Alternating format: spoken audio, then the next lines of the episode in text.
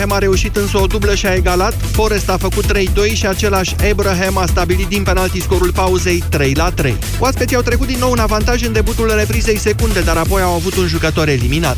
Component al reprezentativei de tineret a Angliei, adversara României în grupele campionatului european de anul viitor, Tommy Abraham a marcat al patrulea său gol și în minutul 75 Aston Villa a trecut la conducere pentru ca Nottingham Forest să egaleze în 10, scor final 5 la 5. Steaua a pierdut în deplasare la echipa sârbă Jelejni Carniș în Seha League la handbal masculin, scor 21 la 28.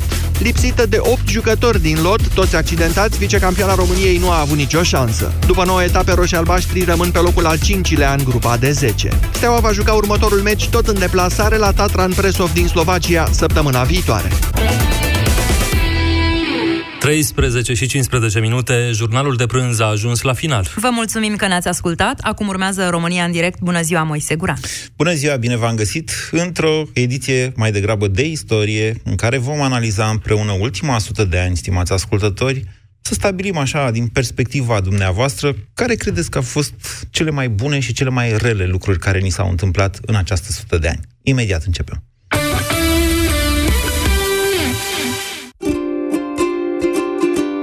Stegosaurus are mulți țepi pe spate, Brachiosaurus are gâtul lung, lung, iar Triceratops seamănă cu un rinocer. Bravo, mami, știi pe toți! Când ești mamă de băiat, ajungi să știi totul despre dinozauri. Dar știi și câtă apă trebuie să bea copilul tău pentru o hidratare corespunzătoare? Află răspunsul exact pe hidratarecorectă.ro Aqua Carpatica Kids. Sticluța pentru copii din izvorul pentru copii.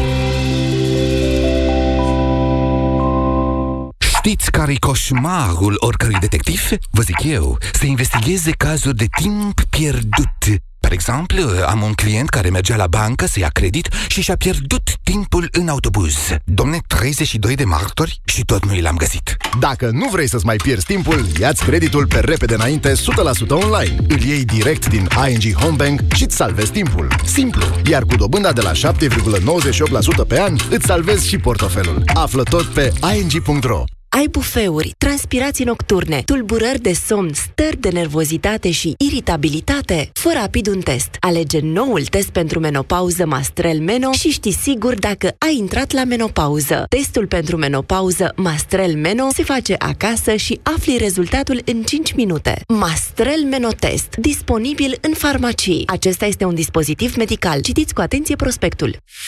Pentru o bună sănătate orală, spălați-vă pe dinți de două ori pe zi.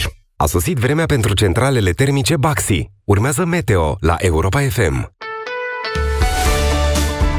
Este o zi deosebit de rece, mai ales în regiunile extracarpatice. Până la ora 15 este cod galben de vânt puternic în județele Buzău, Brăila și Alomița. Și până la ora 17 pe litoral în județele Tulcea și Constanța. Valorile termice sunt cuprinse între minus 9 grade la Sinaia și plus 3 grade în Oradea și Satu Mare.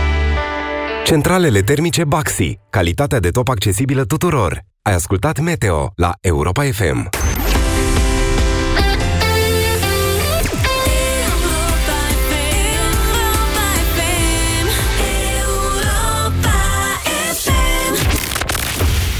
România în direct cu Moise Guran la Europa FM. Bună ziua, doamnelor și domnilor! Bine v-am găsit la discuția noastră cotidiană. Astăzi o să facem o ediție de introspecție și autoanaliză. La nivel național, zic eu, pentru că se apropie ziua națională, cea în care sărbătorim centenarul, 100 de ani de la uh, întregirea neamului într-o singură graniță, cea a României Mari. Um, hai să lăsăm deocamdată evenimentele cotidiene deoparte și să ne concentrăm așa pe trecut. O să vă mai ofer surprize în aceste zile și mâine, dar și sâmbătă, când voi face o ediție specială de la 12 împreună cu Ciprian Dinu. Astăzi aș vrea să ne gândim împreună la cele mai rele și cele mai bune lucruri pe care am reușit să le dobândim sau, din contră, să le pățim în această sută de ani. Să-mi permiteți într-un minut în uh, deschiderea acestei ediții să trec așa, din punct de vedere istoric, pentru aceia dintre noastre care poate nu își mai amintesc exact uh, chiar tot ce au învățat în școală, principalele evenimente ale ultimei sute de ani. 1 decembrie 1918, Marea Adunare de la Alba Iulia, România Unită așadar, în 1927, regele Ferdinand, întregitorul, cum mi s-a spus, moare. Este, uh, România urmează apoi a, a fi condusă de o locotenență uh, mă rog, monarhică, pentru că fiul Mihai era, uh, pentru că nepotul, pardon, era mic, era minor. În 1930 se întoarce în țară Carol al II-lea în ceea ce istorici au numit apoi o lovitură de stat, dat atenție, cu sprijinul partidelor istorice, Asta pentru că regele Carol al II-lea renunțase la tron. În 1938 are loc o nouă lovitură de stat, dată tot de Carol al II-lea, care instituie un regim personal. În 1940, România pierde Basarabia și nordul Ardealului, aproape jumătate din Ardeal, în urma unui ultimatum, ultimatum sovietic și al unui arbitraj uh, făcut de Germania și de Italia în condițiile unei agresiuni, atenție, a, a Ungariei hortiste asupra României. În uh, septembrie 1941, regele Carol al II-lea pleacă în exil, iar mareșalul Antonescu, Antonescu uh, instaurează un regim de dictatură militară care avea să dureze până în 1944. Pe, din uh, august, sfârșitul august, începutul septembrie 1944, România intră sub ocupație militară sovietică. Atenție! Armata Roș- Roșie va rămâne în România până în 1958, când se retrag ultimele unități ale uh, Armatei Roșii din România. Comunismul se instaurează treptat, începând cu martie 1945, guvernul Petru Groza, alegerile din toamna anului 1946, abdicarea regelui Mihai în 30 decembrie 1940, 30 decembrie 1947, um, Constituția din aprilie 1948, prima Constituție comunistă. Mă rog, România intră într-un o perioadă de mare teroare, practic, teroarea comunistă, sau obsedantul deceniu, cum mi se spune, deși probabil că a durat mai mult decât un deceniu, o perioadă în care um, se face o colectivizare forțată și dramatică, oamenii sunt deposedați de proprietăți, avusese deja loc naționalizarea banilor și a industriei, comunismul se instaurează, adică cu arme și bagaje.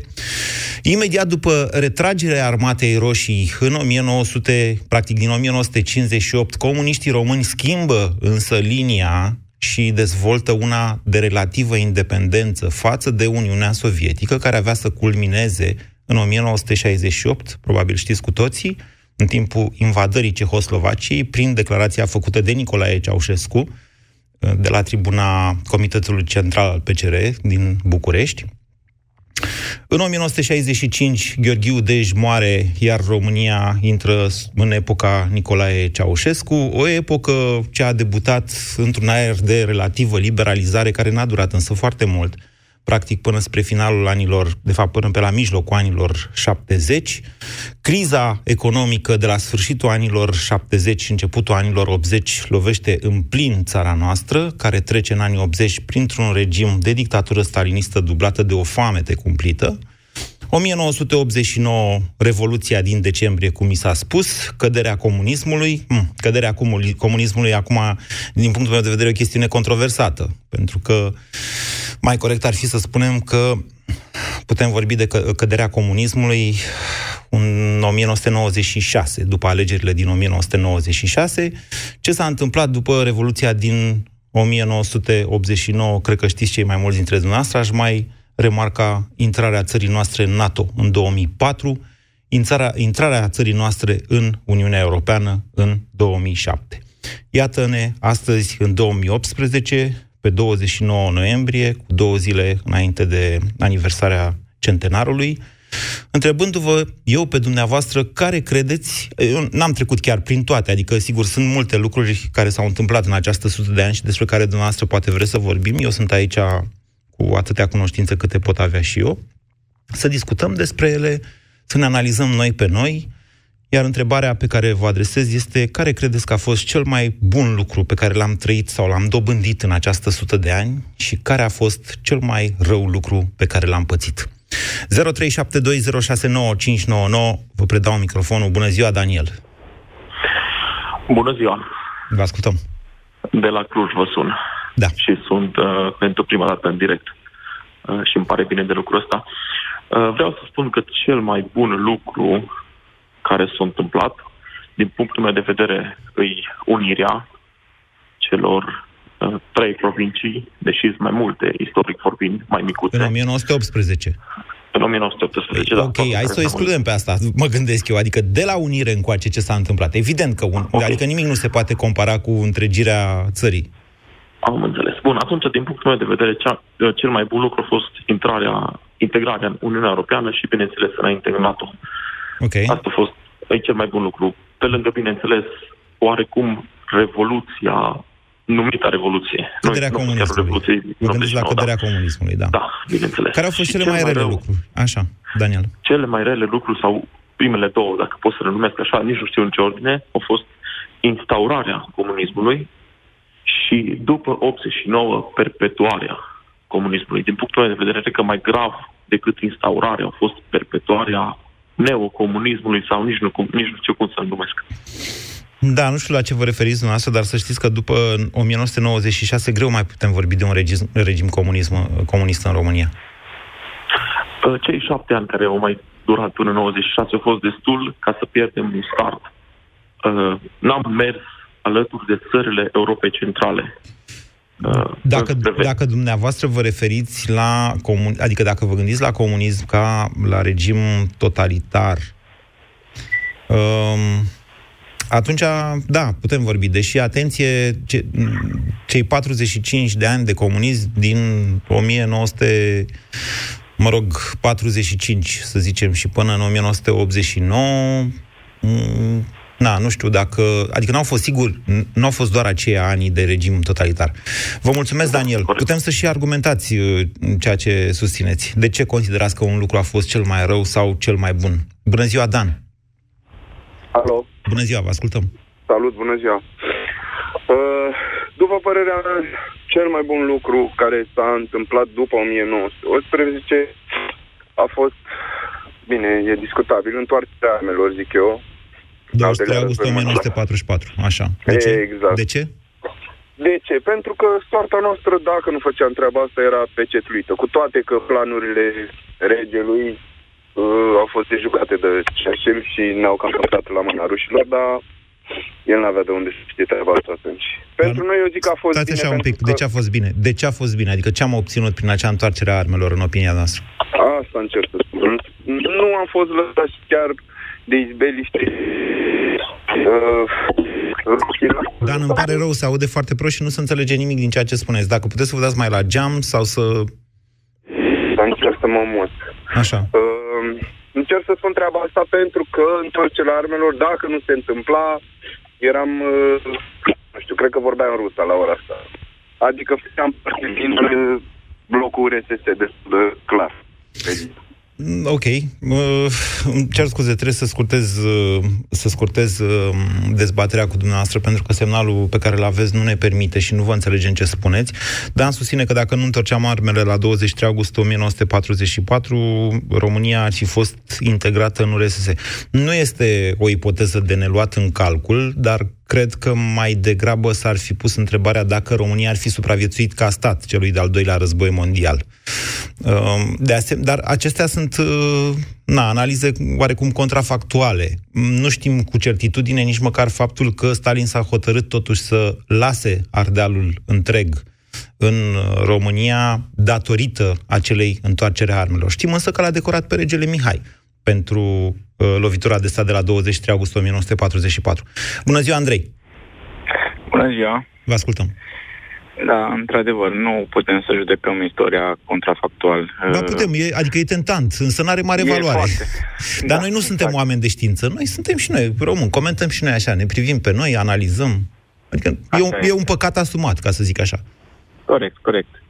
Uh, cred că cel mai, cel mai bun lucru care ni s-a întâmplat uh, după 1918 a fost perioada aceea de liniște și de dezvoltare din perioada interbelică. practic. Aoleu, vedeți că n-a fost o perioadă de liniște și chiar Știu că- dezvoltarea o putem discuta. A- a- atu- atunci când se anexează atât de multe teritorii noi și încerci să organizezi teritorial și toate lucrurile, să încerci să le așezi, eu cred că mergeam pe un, pe un, pe un uh, făgaș bun, dacă nu venea cel de-al doilea război mondial. Înce- puteam să le, puteam să le punem pe toate așa, să le așezăm și să le putem să, să, le, să le ducem spre o dezvoltare așa cum și regele Carol I a făcut-o și Ferdinand ar fi făcut-o, din punctul meu de vedere. Știți cum e? Vă contrazice... Deci, uh, să știți că în perioada, cel puțin după normele de astăzi, a ceea ce înseamnă democrație, uh, destul de greu se poate vorbi de o democrație în România în perioada interbelică. Așa cum înțelegem azi democrația. Dar aceasta este o judecată anacronică. La cum era democrația atunci, România era o țară democratică în perioada interbelică. Uh, Dacă vorbim de dezvoltare, pf, să știți că anii 20 au fost pierduți din cauza politicilor duse de guvernele României. Anii 30 sau sfârșitul anilor 20, începutul anilor 30, după cum probabil știți, au venit cu marea recesiune Criză, mondială. Da, exact. Marea da, 29, depresiune. 33, da.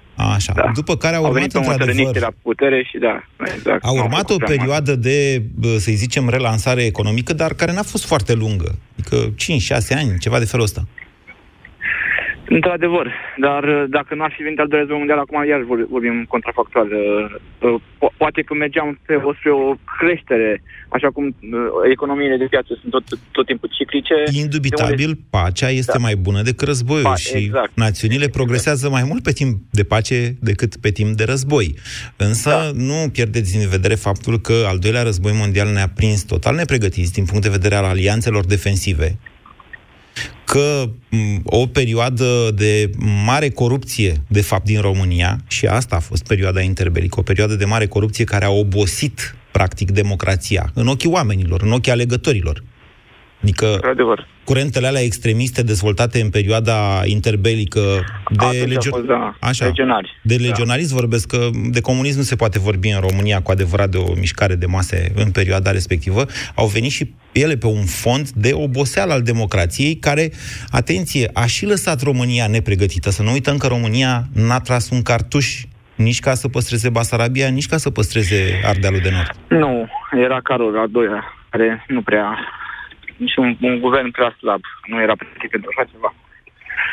Da. Deci care a fost cel mai rău lucru care ni s-a întâmplat, Andrei? Cel, cel mai rău lucru uh, consider că a fost uh, uh, comunismul, uh, pic, uh, decada aceea, decenul acesta negru, urât și, uh, dacă pot să spun al, al doilea lucru urât, uh, după Revoluție din 1989, uh, mineriadele. Foarte, foarte, un moment foarte, o pată neagră pe istoria de Mineriadele, nici nu m-am gândit să le trec în cronologia mea. Mulțumesc, Da, Andrei. am văzut. Am Da. văzut cum era. E o, e o scăpare din partea mea. Poate că meritau, într-adevăr. 0372069599, în fond, mai aproape de un război civil decât, în, uh, decât la mineriada din uh, 1998. Cred că n-am fost niciodată. Niciodată, niciodată, la modul ăsta. Bună ziua, Doru! Salut, Moise. Vă ascultăm. Uh, cel mai bun lucru, o să încep așa să spun că cel mai bun lucru pe care ni s-a întâmplat, uh, consider că e în perioada comunistă, Da. uh, învățământul de masă. Ok. Momentul în care... Alfabetizarea au de masă, fost- mai degrabă. Alfabetizarea de masă. E mai bine spus. Mhm. Alfabetizarea de masă consider că e cel mai bun lucru pe care ni s-a în- întâmplat după unire. Doru, mă După introdu- unire. deci, Doru, sunteți senzațional. Iertați-mă preț de 30 de secunde să mai adaug în cronologia asta niște lucruri pe care le putem discuta. Sigur că da. Evoluția uh, României educate, dacă e să o luăm de la 1918 și până astăzi, a avut și ea perioadele ei bune, perioadele mai puțin bune. Uh, în perioada interbelică a fost o perioadă bună, nu se poate spune din acest punct de vedere. Elite. Așa. Doar pentru elite. A, a, da, e corect. E corect observația dumneavoastră. Um, putem vorbi însă de distrugerea acelor elite imediat după 1947 și de recrearea altora, da, prin eliminarea din învățământul super. Practic, clasa intelectuală a României a fost decimată și înlocuită. După care da. putem vorbi de o nouă perioadă, cred, începând din 1950 cu, ma- cu alfabetizarea de masă 1960, cu dezvoltarea educației, este foarte adevărat, care, atenție, a intrat însă în declin spre jumătatea anilor 70, practic din 1977-78, dacă nu mă înșel eu. Mergem până spre 83-84 din punctul meu de vedere. Mergem până în zilele noastre. Deci nu, vorbesc foarte serios. Din punct de vedere al alocărilor, cel puțin cantitative, pentru educație, de pe la jumătatea anilor 70 și până astăzi, e tot un regres. Da, ăsta e un lucru pe care dumneavoastră l-ați introdus. Uite, mai introduc eu. În 1918, ponderea etnicilor români în România era undeva la 75%, dacă nu mă înșel. Ea astăzi se apropie de 90%. E adevărat asta pentru că am pierdut Basarabia, pentru că Germania a emigrat, pentru că evreii au emigrat din România, pentru că și o parte a maghiarilor au emigrat din România. Ă, din punct de vedere religios, Biserica Ortodoxă asta are astăzi o, o pondere a enoriașilor mai mare decât avea la 1918. Din punct de vedere al urbanizării României, păi atunci da, e din punct... 25%, doar să trec prin asta, 25% din România, aproximativ din populația României, trăia în mediul urban. Astăzi depășește 50%, e departe de un prag exact, de exact. 70-75% cât ar fi nevoie ca să trăim și bine, dar măcar am evoluat cumva. Exact, am evoluat. În momentul în care am trecut către urban, am trecut cu industrializarea și Industrializarea forțată, din... sigur. Forțată, într-adevăr, dar are un rol uh, important. Eu consider că în uh, dezvoltarea României în ultima sută de ani, da. zona trecerea dinspre rural către zona de industrializare, de către, ur- către urban, uh, are un rol foarte important. Ar fi putut avea. Dacă toată acea industrie n-ar fi intrat în colaps în, în perioada 85-97. Da, iar uh, cel mai rău lucru da. pe care, care ni s-a întâmplat uh, nouă da. în ultima sută de ani e faptul că în 1990, 89-90, nu am trecut la monarhie.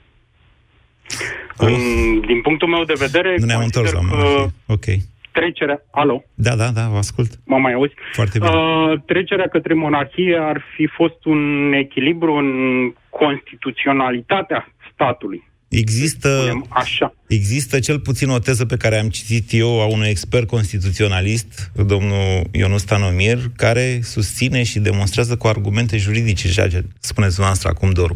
Vă mulțumesc. 0372069599. Doru a deschis noi piste iată, de dezbatere astăzi. Bună ziua, Gabriel! Uh, bună ziua! Uh, cel mai bun lucru care mi s-a întâmplat și aș le spune la pachet ar fi intrarea în NATO și în uh, Uniunea Europeană. Sau condiționat una pe alta, uh, e normal și e bine să le punem la pachet, așa Legate, e. pentru că odată intrarea în NATO ne-a dat uh, posibilitatea de a ne uh, de a avea acces către o securitate sporită, dat fiind și ceea ce s-a întâmplat după 2004 sau după 1990 în, în COA cu țările din jurul nostru și mă refer la Rusia, mă refer la Turcia, mă refer la chiar și la Ungaria, uh-huh. de țări care au fost parte din imperii sau au uh, reluat această, uh, mai să zicem, această poziție.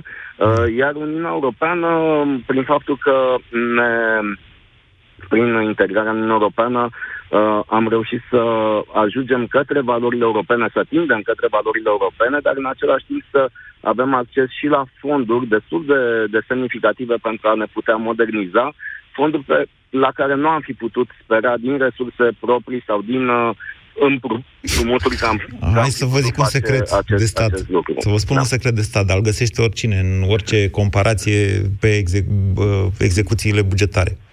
De fapt, aproximativ aproape toată creșterea economică din 2007 și până acum, în valoare, diferență de PIB, e cam ce a intrat sub formă de fonduri europene în România.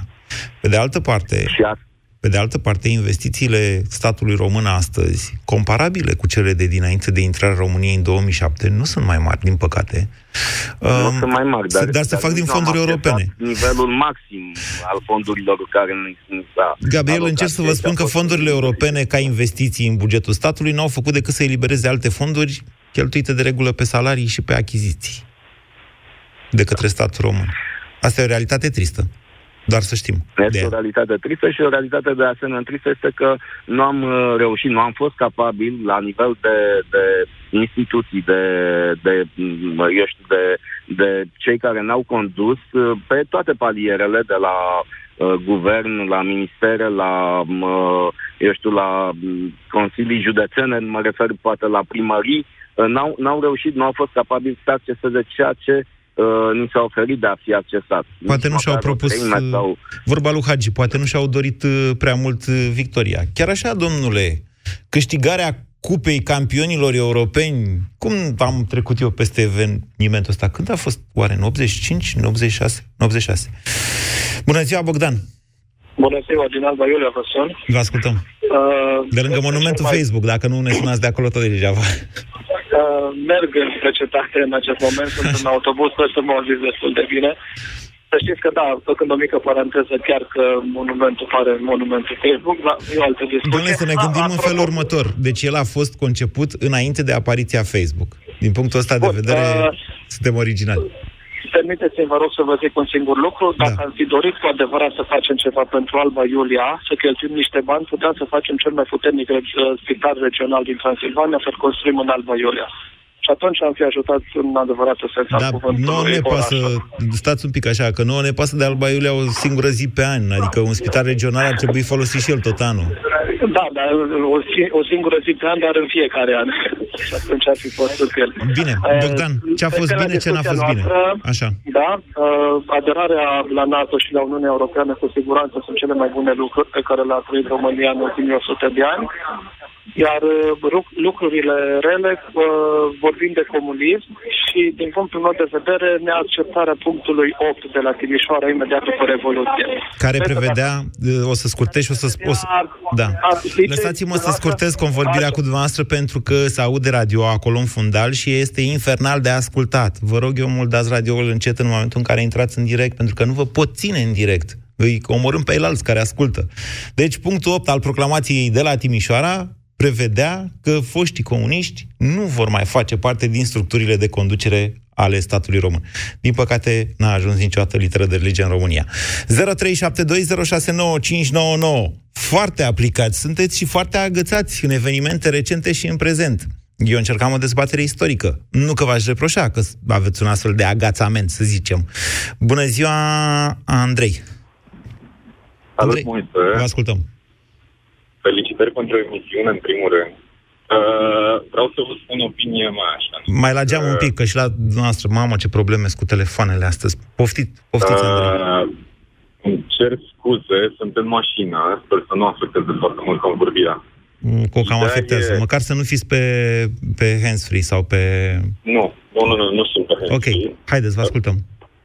Cel mai important eveniment din punctul meu de vedere este unul petrecut înainte de 1980 și anume încoronarea lui Carol I. Cred că...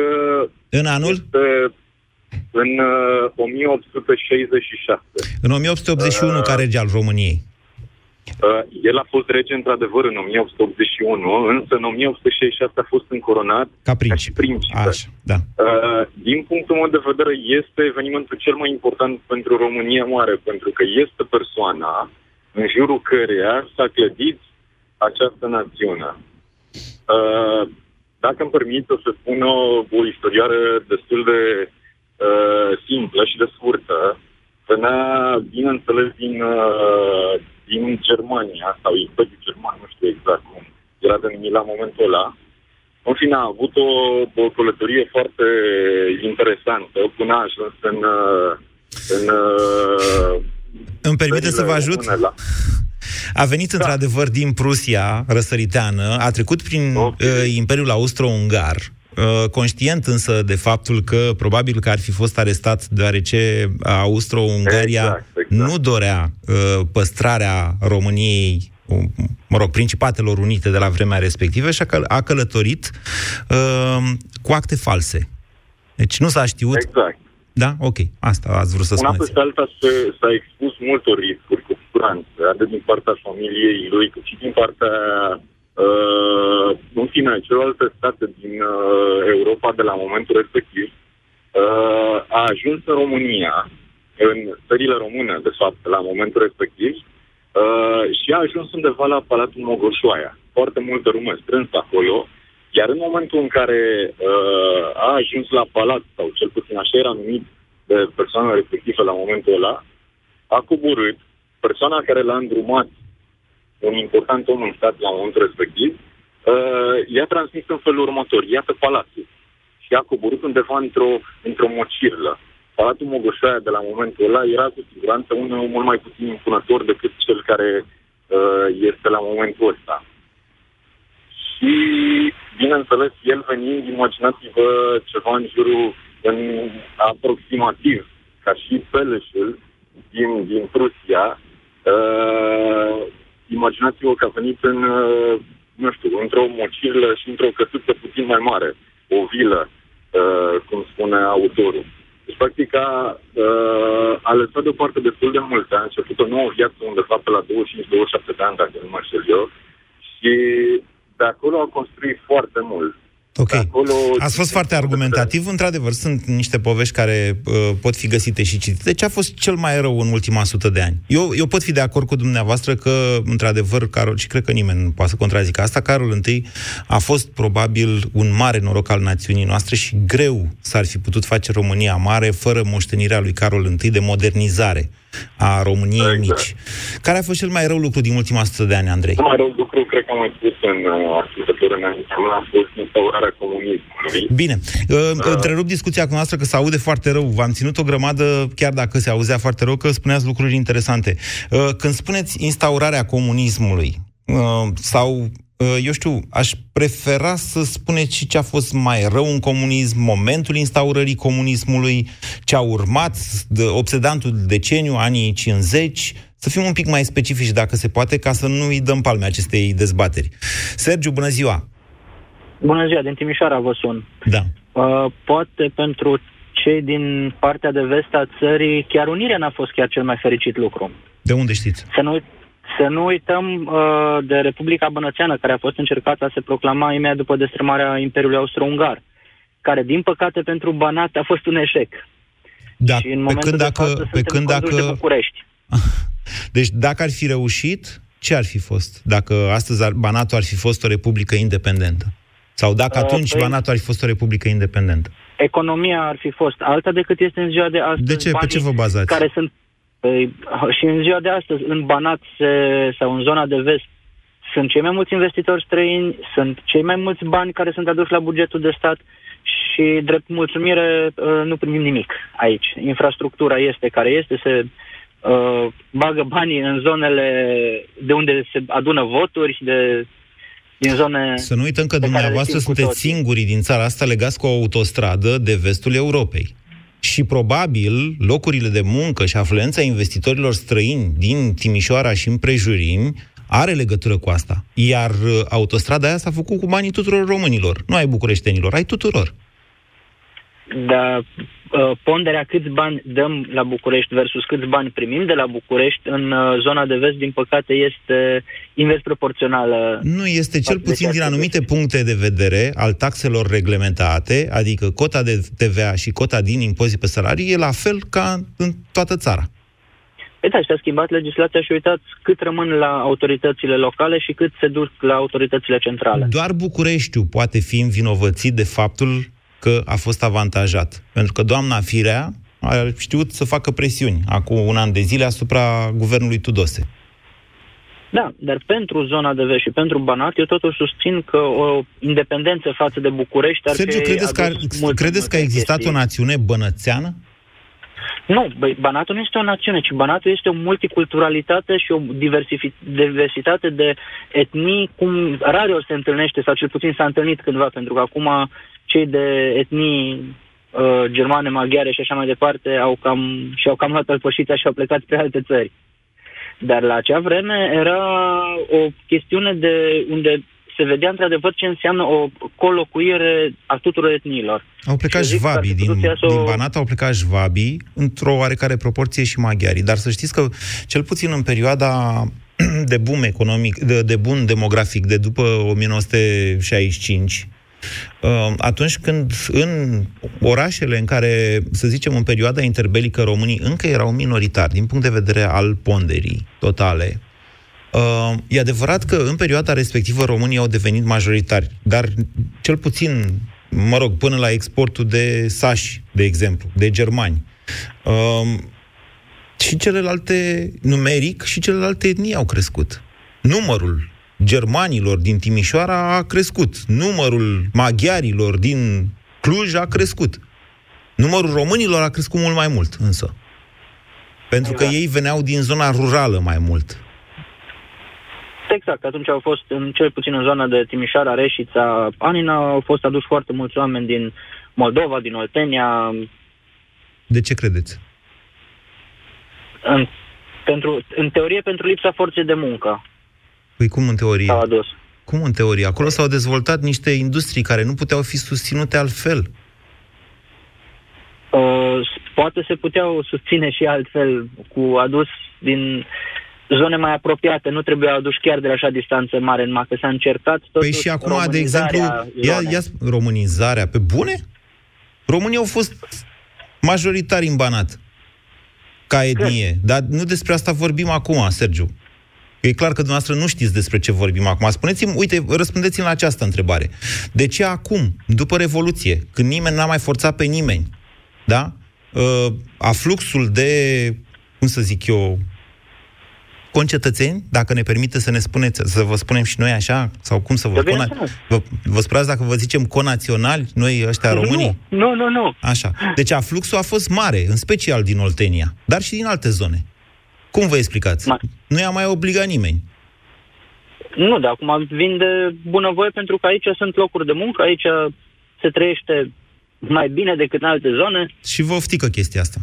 Nu, de ce să ne oftice? Păi până acum Doar ați că făcut dacă teoria istoric- purității nu, eu- etnice. Nu, nu, Iertați-mă. nu, dar n-am zis nimic de puritate etnică. Eh, Să nu- n-ați zis. eh, Eu sunt... Bine, deci cel mai Pot rău un lucru a exemplu fost foarte faptul că bun. Banatul a fost inclus, Banatul, jumătate din Banat, atenție, da? Banatul a fost Da. împărțit pe din două datorită prezenței militare Exact. franceze la sfârșitul celui de-al doilea război mondial, da? În Banat, bineînțeles și a armatei sârbești, Banatul a fost împărțit pe din două între Serbia și uh, România. Nu, eu mă refeream la Republica Bănățeană de la 1918, nu la ce s-a întâmplat după cel de-al doilea război mondial. Da, și eu mă refeream la evenimentele de după 1918. da? 1919 și 1920. Deci, uh, dumneavoastră ziceți că ăsta a fost cel mai rău lucru, care a fost cel mai bun, dacă a fost și vreun lucru bun. Bineînțeles că au fost foarte multe lucruri bune, dar printre ele e clar că intrarea în Uniunea Europeană și dreptul la liberă circulație. Bine. Vă iubim, Sergiu. La mulți ani. 0372069599. Bogdan, bună ziua. Bogdan? Alo? Da. Ah, bună ziua, Moise. Nu te invidiez, încă trebuie să ai răbdare cu foarte mulți invitați. Trebuie să am răbdare. Acum Uneori mă doar aprind, glumind. uneori clocotesc, se simte chestia asta. Mi-a, deci discuția cu Sergiu mi-a adus aminte de o chestie pe care a zis-o aseară domnul Popescu la Digi. Și a zis, băi, dacă n-ar mai fi chestia asta cu Uniunea Europeană, uh, de ce, am mai, de ce ar mai vrea părți din țara asta să stea împreună? Nu s-a exprimat exact așa, o să caut exact înregistrarea, dar m-a pus pe gânduri.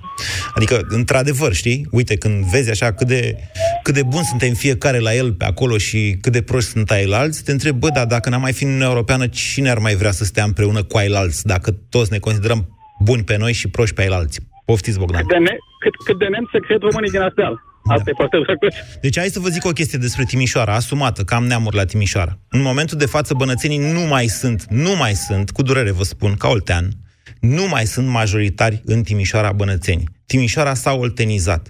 Ceea ce se vede și, pe, uh, și la demonstrații de stradă, se vede și la comportamentul general și în multe lucruri. Nu zic că e un lucru uh, bun sau e un lucru rău, este pur și simplu un fapt.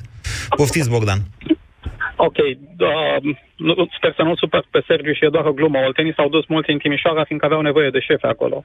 Uh-huh. Da, acum mă rog, hai să revenim la subiectul emisiunii. Uh, gândindu-ne la ce s-a întâmplat mai rău în România, uh, din punctul meu de vedere sunt două lucruri majore care ar trebui analizate. impactul comunismului și impactul dominației otomane pentru 400 de ani.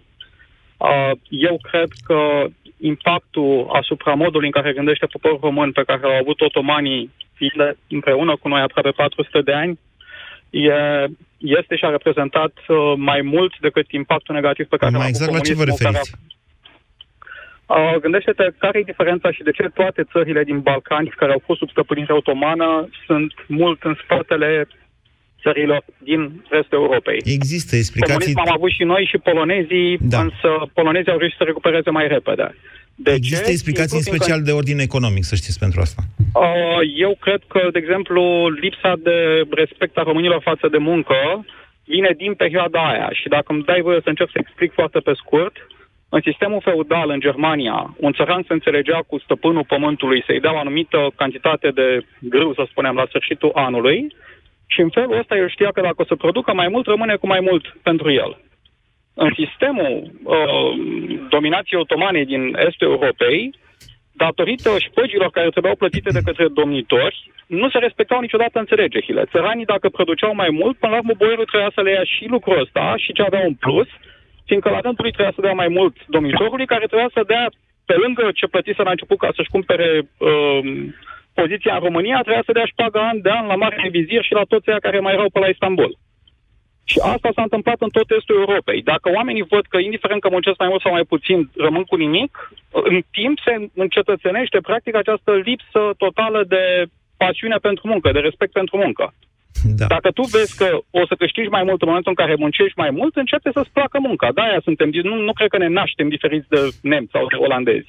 Da, nu cred, și nu simplu cred că e așa cum rezultatul a spuneți sute de dumneavoastră. ani care- Nu cred că e așa cum spuneți dumneavoastră și cred că ruptura s-a produs uh, în special datorită saltului pe care l-a făcut în, uh, cult- în uh, cum să zic eu, știința agriculturii, țările vestice și în special Franța la sfârșitul secolului XVIII.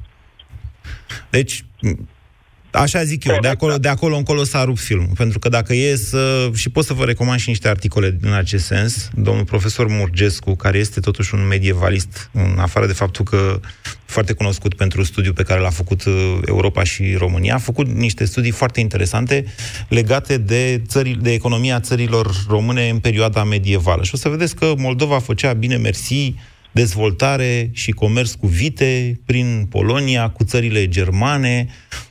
Filmul s-a rupt undeva, v-am zis, în anii 1700, pe la 1700, pentru că ei au început să se dezvolte într-un ritm mult mai mare, iar noi am pierdut orice urmă de legătură cu ei. F- Noi, când zic noi, nu mă refer la Transilvania. Da? Transilvania a ținut Am înțeles. legătura. Ok, și un lucru bun, uh, iarăși, din punctul meu de vedere, uh, cel mai mare noroc pe care l-a avut România a fost uh, felul în care s-a încheiat pentru noi, pentru România, primul război mondial. Fiindcă, practic, atunci pentru noi lucrurile s-au întors de la minus 100 la plus 100 în câteva luni și ăla a fost chiar În noroc. câteva zile, de fapt. Da. în câteva zile. România a reintrat uh, în război pe, dacă nu mă înșel eu, pe 11 noiembrie. Deci foarte puțin înainte de 1 decembrie și asta, zic istoricii, la presiunea francezilor care au zis dacă nu vă mobilizați armata acum și nu vă, recunoști, vă- nu vă uh, recuceriți Bucureștiul măcar, nu mai vorbim de Ardeal, atunci, mă rog, da. poate, poate nu e cel mai bun moment să spunem toate lucrurile astea chiar acum, le spunem de luni încolo. Sau poate oricând e cel mai bun moment să le spunem. Mi se pare că se termină emisiunea. A? Da, mi se cam termină emisiunea. Așa cum vă spuneam, mâine o să discutăm despre uh, libertate și despre dreptul de a protesta, dacă e bine sau nu să protestăm de 1 decembrie, iar pe 1 decembrie vă aștept la o ediție specială. Vă spun de acum întrebarea, pentru că este o întrebare foarte, foarte grea, la care o să aveți nevoie să vă gândiți. O să vă rog sâmbătă la ediția specială să vă imaginați că aveți posibilitatea să dați un mesaj celor care vor trăi peste 100 de ani. Să le dați acest mesaj celor care peste 100 de ani vor fi aici, pe aceste pământuri. Ne auzim mâine. Ați ascultat România în direct la Europa FM.